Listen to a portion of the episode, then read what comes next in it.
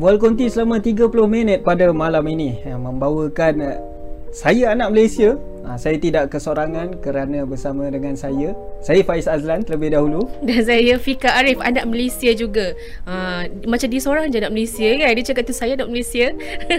Itu tajuk malam ni. Ah, itulah yang kita nak beritahu.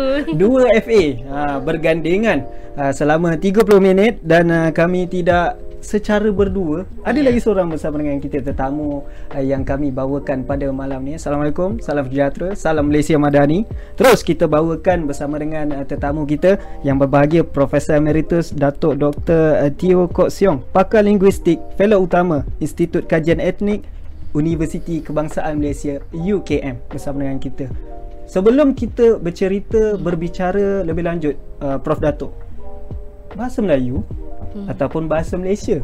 Yang mana satu, Prof Datuk? Ya. Uh, ya kalau mengikut uh, perlembagaan kita, uh, namanya ialah bahasa Melayu. Okey. Uh, jadi nama bahasa Malaysia ini wujud uh, selepas rusuhan kaum 13 Mei tahun 1969. Mm-hmm. Uh, nama itu saya kira kita tiru dari Indonesia kan. Hmm. di Indonesia bahasa Melayu diangkat menjadi bahasa negara dan diberi nama nasional iaitu hmm. bahasa Indonesia.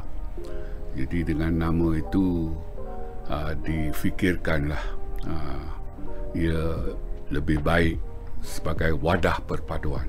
Jadi setelah berlakunya urusan kaum 13 Mei itu maka difikirkan uh, mengapa tidak kita tukar nama ataupun memberi nama baru kepada bahasa negara kita iaitu bahasa Malaysia.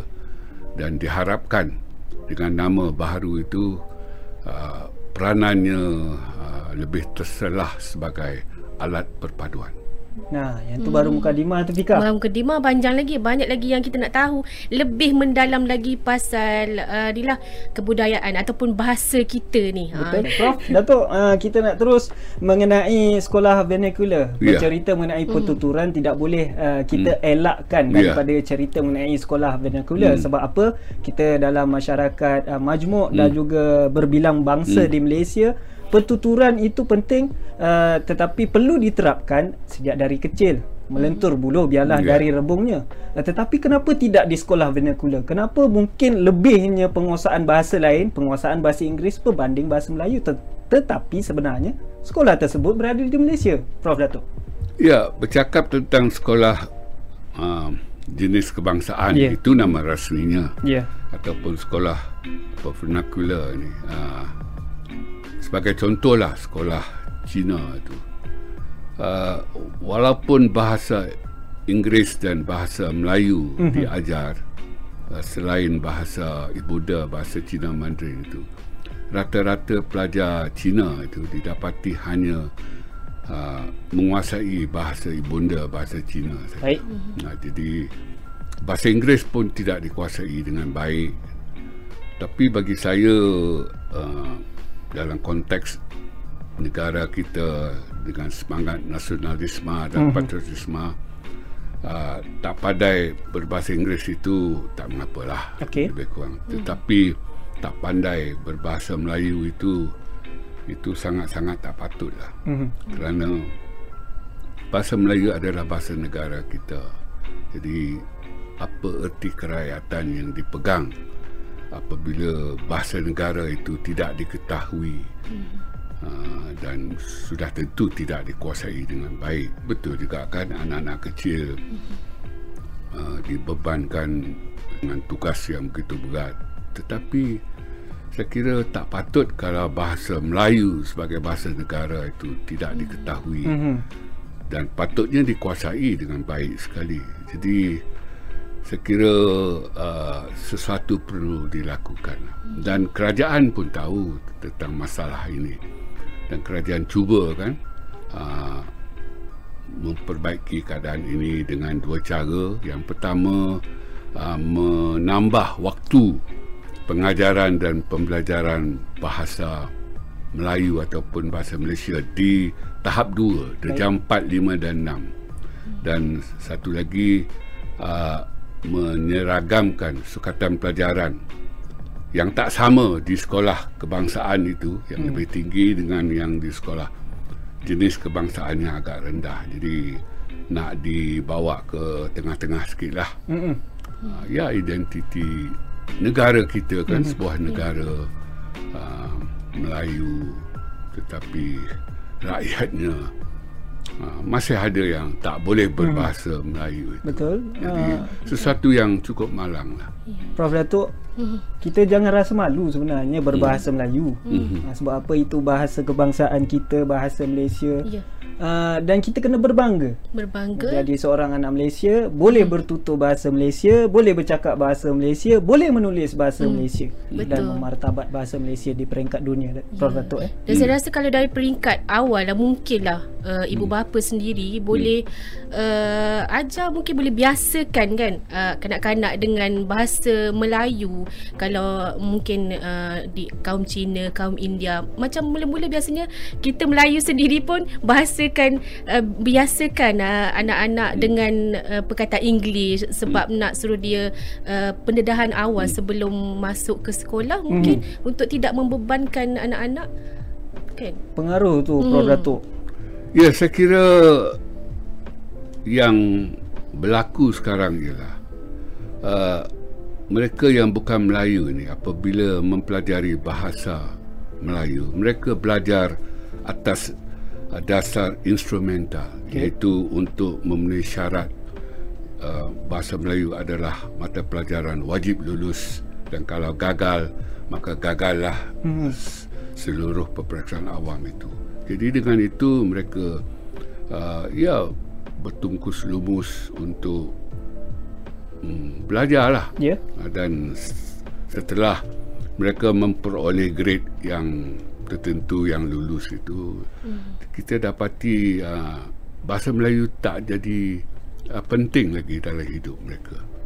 Jadi uh, ini persoalan sikap lah. Jadi mereka melihat bahasa Melayu itu walaupun bahasa negara tetapi sebagai sesuatu yang uh, ya sesuatu syarat yang yeah. mereka uh, perlu penuhi sepatutnya bahasa Melayu itu diajar dan dipelajari atas dasar integratif mm-hmm. iaitu kalau bolehlah yang bukan Melayu ini belajar bahasa Melayu untuk menjadi sebahagian daripada masyarakat Melayu yang merupakan masyarakat dominan dan majoriti itu. Mm-hmm.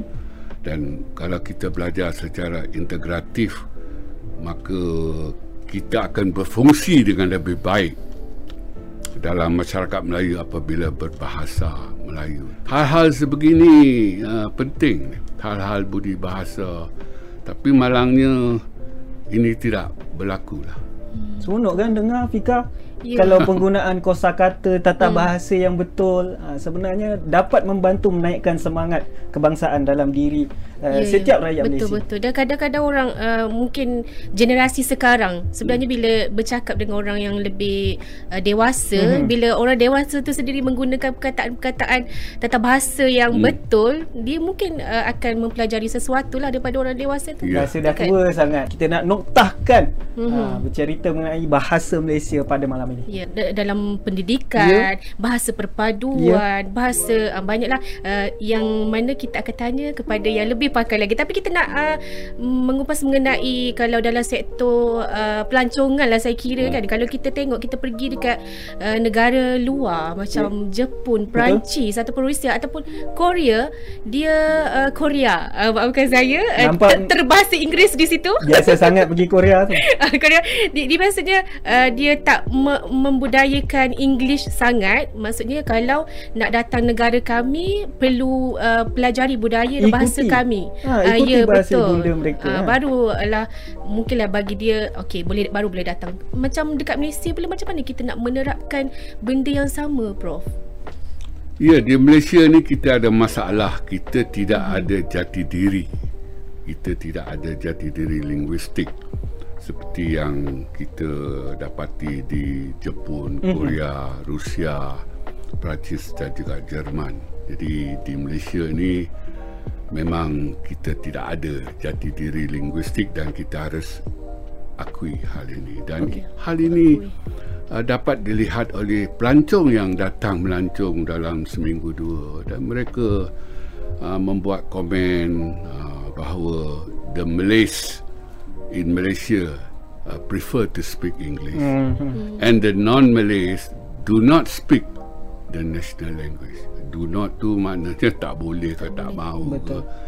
Jadi inilah masalah kita kan. Orang Melayu sendiri sebagai uh, bahasa ya sebagai penutur jati kepada bahasa Melayu pun uh, mereka uh, tidak memperlihatkan rasa bangga rasa sayang apatah lagi setia kepada bahasa mereka sendiri yang diangkat menjadi bahasa negara itu. Mm-hmm. Jadi saya kira uh, kita tak bolehlah nak ikut Jepun sangat ha, kalau nak datang ke sini belajar bahasa Melayu dahulu Baik. sebab uh, kita tidak ada apa-apa untuk menawarkan kepada mereka yang nak berbahasa Melayu dengan kita uh-huh. kalau di Rusia kan uh, Rusia itu terkenal dengan uh, bidang angkasa lepas uh-huh. sesiapa nak ke bulan uh, wajiblah ke Rusia untuk menekuni ilmu di sana dan Betul. ilmu di sana semuanya dalam bahasa Rusia. Okey. Ha, jadi nak tak nak kita terpaksa belajar bahasa Rusia. Uh-huh. Begitu juga dengan Jerman kan. Uh, mereka handal di dunia. Mereka uh, menghasilkan kereta-kereta mewah.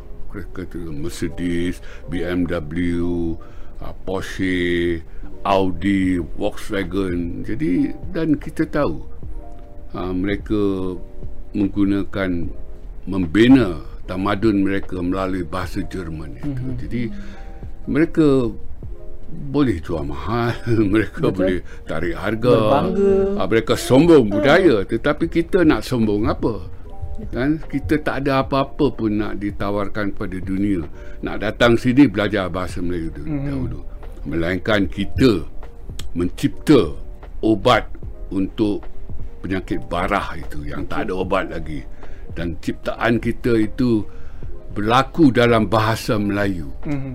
Ha, jadi mereka nak tahu tentang obat-obatan barah yang kita mm, cipta yeah. itu dan semuanya kita lakukan dalam bahasa Melayu nak tak nak mereka akan belajar akan belajar bahasa Melayu jadi kita tak ada apa-apa pun yang ditawarkan dan seperti yang saya katakan tadi pelancong yang datang seminggu dua pun dapat membuat rumusan bahawa orang Melayu Malaysia lebih gemar berbahasa Inggeris dan orang bukan Melayu tak boleh atau tak mau berbahasa Melayu nampak macam hmm. kalau dekat uh, luar negara tu Vika yeah. uh, daripada sudut uh, lagu hmm. kalau Korea lebih uh, hebat dengan K-popnya hmm. uh, tetapi kita di Malaysia ni sepatutnya kalau bermula daripada yeah. pelancongan Prof Datuk cakap hmm. tadi hmm. apabila uh, orang luar datang sepatutnya kita berbahasa Malaysia hmm. dan Betul. kalau nak berbicara dengan kita hmm.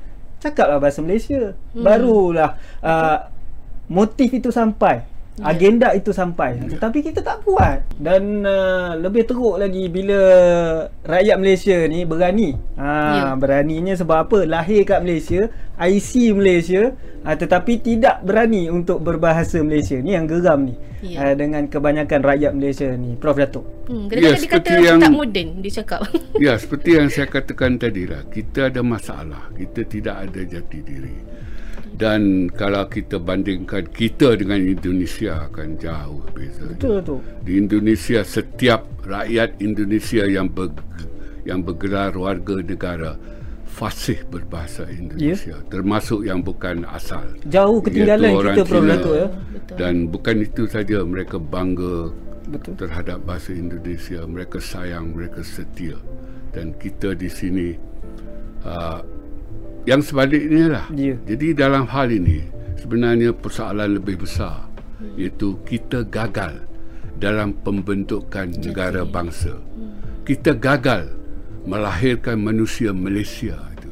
Setelah 67 tahun kita merdeka, 60 tahun kita membentuk Malaysia, kita gagal Ya sedih tapi uh, itulah dia dah menjadi pencampuran budaya dan bahasa mungkin daripada dia sejak lahir lagi mungkin generasi sekarang dah didedahkan dengan pelbagai elektronik ataupun media sosial macam YouTube kadang-kadang nak nak kita nak mencari sesuatu bahan keluarnya bahasa Inggeris. Hmm. Jadi yang uh, tertarik mengenai bagaimana penggunaan media sosial pula zaman sekarang ni Prof Datuk. Hmm. Ha lebih cepat uh, menarik anak-anak muda, anak-anak kecil ni? Yang penting di sini uh, penggunaan bahasa dalam media sosial adalah lingkungan penggunaannya Betul. ataupun ranahnya, bidangnya. Kalau bidangnya tidak formal, maka bahasa pun uh, tidak formal kan. Hmm. Uh, kalau ranahnya formal seperti uh, berita, uh, buletin dan yeah. sebagainya, maka bahasanya harus formal kan jadi kalau yang tak formal saya baca buku ya, kalau betul. yang bulletin uh, warta berita dan sebagainya saya membaca buku mm-hmm. mesti ada imbuhan di situ. Hmm. Kena ada Betul. perbezaan juga hmm. dalam uh, situasi dan juga keadaan. Yalah bila hmm. kita bersembang takkan hmm. nak guna ya. Ya saya saya datang hari ini bersama anda. Tetapi uh, jangan terlepas uh, penggunaannya. Betul. Jangan uh. terlupa penggunaannya. Uh, uh, jangan tersilap di mana kalimah pertuturannya yang mana yeah. satu perlu didahulukan, yang mana satu perlu dibezakan. Uh, mungkin bergantung kepada situasi lah mungkin dalam satu penulisan ataupun hmm. perdebatan uh, bahasa-bahasa yang formal itu perlu digunakan. Tapi uh, prof ada juga yang mengatakan uh, bahasa Inggeris ni lebih lebih mudah digunakan. Contohnya kalau uh, melalui kosa kata, contohnya kalau kita jadi, kalau in, Inggeris uh, so, kalau uh, rushing mungkin kita boleh cakap rushing ni tapi dalam bahasa Malaysia mungkin ayat tu lagi panjang. Saya dalam uh, nak cepat alasan ataupun macam mana. Alasan, alasan. kan? Jadi uh, macam mana uh, daripada pandangan uh, Prof pula?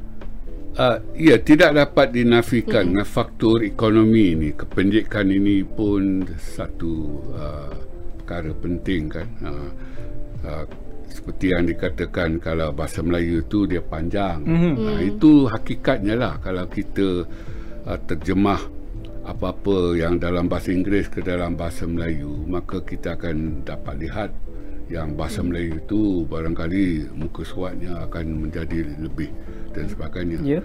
Dan dalam hal kependekan ini pun rata-rata dalam bahasa Inggeris di Malaysia ni uh, orang lebih suka kata canggih daripada sophisticated. Yeah. Uh, Kalau betul. sophisticated tu banyak uh, suku katanya, canggih dua saja. Jadi uh, ia terpulang lah. Tapi bagi saya jati diri itu penting. Hmm. Di dalam hal perfilman saya pun tak faham mengapa perlu kita guna sutradara yeah. yang bagi kita uh, pengarah lah yeah. dan seminar kalau di Indonesia mereka guna narasumber hmm. kita pun dah mula nak guna hmm. narasumber, narasumber di mana jati diri kita hmm. ha, jadi ini sesuatu yang perlu kita lihat kembali lah dalam pembentukan negara bangsa ni kan kita manusia Malaysia ni harus ada jati diri yang kuat nampaknya kita uh, ialah yang uh, berpendidikan Inggeris lebih suka menggunakan kata-kata Inggeris yang di uh, macam nak diserapkan mm-hmm. yang uh, berpendidikan timur tengah pun uh, cuba menggunakan perkataan-perkataan Arab jadi yang tengah-tengah ni kita ingat dah selamat tak mm-hmm. juga kita banyak menggunakan uh, perkataan dari Indonesia. Betul. Jadi masalahnya bahasa Melayu tu di mana Melayunya. Mm-hmm. Jadi saya kira uh, kita patut sangat-sangatlah lihat kembali proses pembentukan negara bangsa kita ni. Betul? Kalau zaman sekarang ni lagi lah adalah pakai bahasa luar. Ya. Lepas tu pendekkan pula tu OTW, oh, OOTD. hmm. ha, semua lagi lah nak mudah aja kerja zaman yeah, sekarang. Ya, betul. Jadi kalau kalau macam bercakap pasal hmm. bahasa kan, ada tak uh, saya ini uh, pengetahuan saya yang saya nak tahu. Hmm. Uh, ada tak bahasa Malaysia yang kita terpaksa gunakan bahasa Inggeris sebagai bahasa uh, perkataan rasmi kita dan dia tak boleh ditukar kepada bahasa Melayu? Mungkin ada beberapa perkataan yang Prof boleh kongsikan? Ya. Kalau konsep itu tidak ada dalam bahasa Melayu. Uh, contoh perkataan STEM di pejabat pos okay. itu. Kalau kita uh, tak mau gunakan perkataan uh-huh. STEM, dah tak ada dah perkataannya dalam bahasa Melayu. Okay. Jadi dengan itu kita uh, kita perlu menggunakan perkataan-perkataan yang dipinjam itu. Jadi bagi saya berpada-pada. Uh-huh. Uh, dia punya petua berpada-pada. Bagi saya selagi kita ada perkataan itu dalam bahasa Melayu, kita guna pakai yang bahasa Melayu. Betul. Itu. Konklusinya, mengapa perlu konklusi? Konklusi betul. Ah. Kita ada perkataan kes, kesimpulan, rumusan mm-hmm. kan? Ha, dan mengapa kita apa solusinya? Tak perlu. Mm. Apa penyelesaiannya? Ya, betul. Ha, jadi mm. kita perlu ada jati diri itulah dan kalau boleh kita boleh tukar sikap kita lah. Ya. Uh, macam saya kata, ada yang tak boleh. Hmm. Macam perkataan STEM, uh, mungkin sistem pun hmm. kita perlu guna sistem. Boleh kita guna tata cara, tapi hmm. orang sudah biasa dengan sistem. Dan apabila kita guna tata cara, orang akan bertanya, eh apa tu? Ya, betul. Uh, jadi, uh, maknanya... Uh, ya kita lihatlah uh, kepada suasananya dan sebagainya. Jangan aneh-aneh. Ya. Saranan mungkin yang terakhir daripada uh, Prof Datuk uh, kepada seluruh rakyat Malaysia. Kita ni sebagai anak jati Malaysia, ya. lahir di Malaysia uh, dari segi pendidikan, pertuturan uh, dan penulisan. cara kerja, penulisan dan sebagainya. Ya. Dalam bahasa Melayu, bahasa Malaysia Prof kebanggaan kita? Ya, bagi saya kita ada satu dasar iaitu kita uh, gubal pada tahun 2009 setelah kita mansuhkan dasar PPSMI itu iaitu uh, mengajar sains dan matematik dalam bahasa Inggeris hmm. uh, apabila dasar itu kita mansuhkan kita ganti dengan dasar, dasar MBM MBI memartabatkan bahasa Melayu memperkasakan bahasa Inggeris. Mm-hmm. jadi saya kira itulah sebaik-baiknya dasar.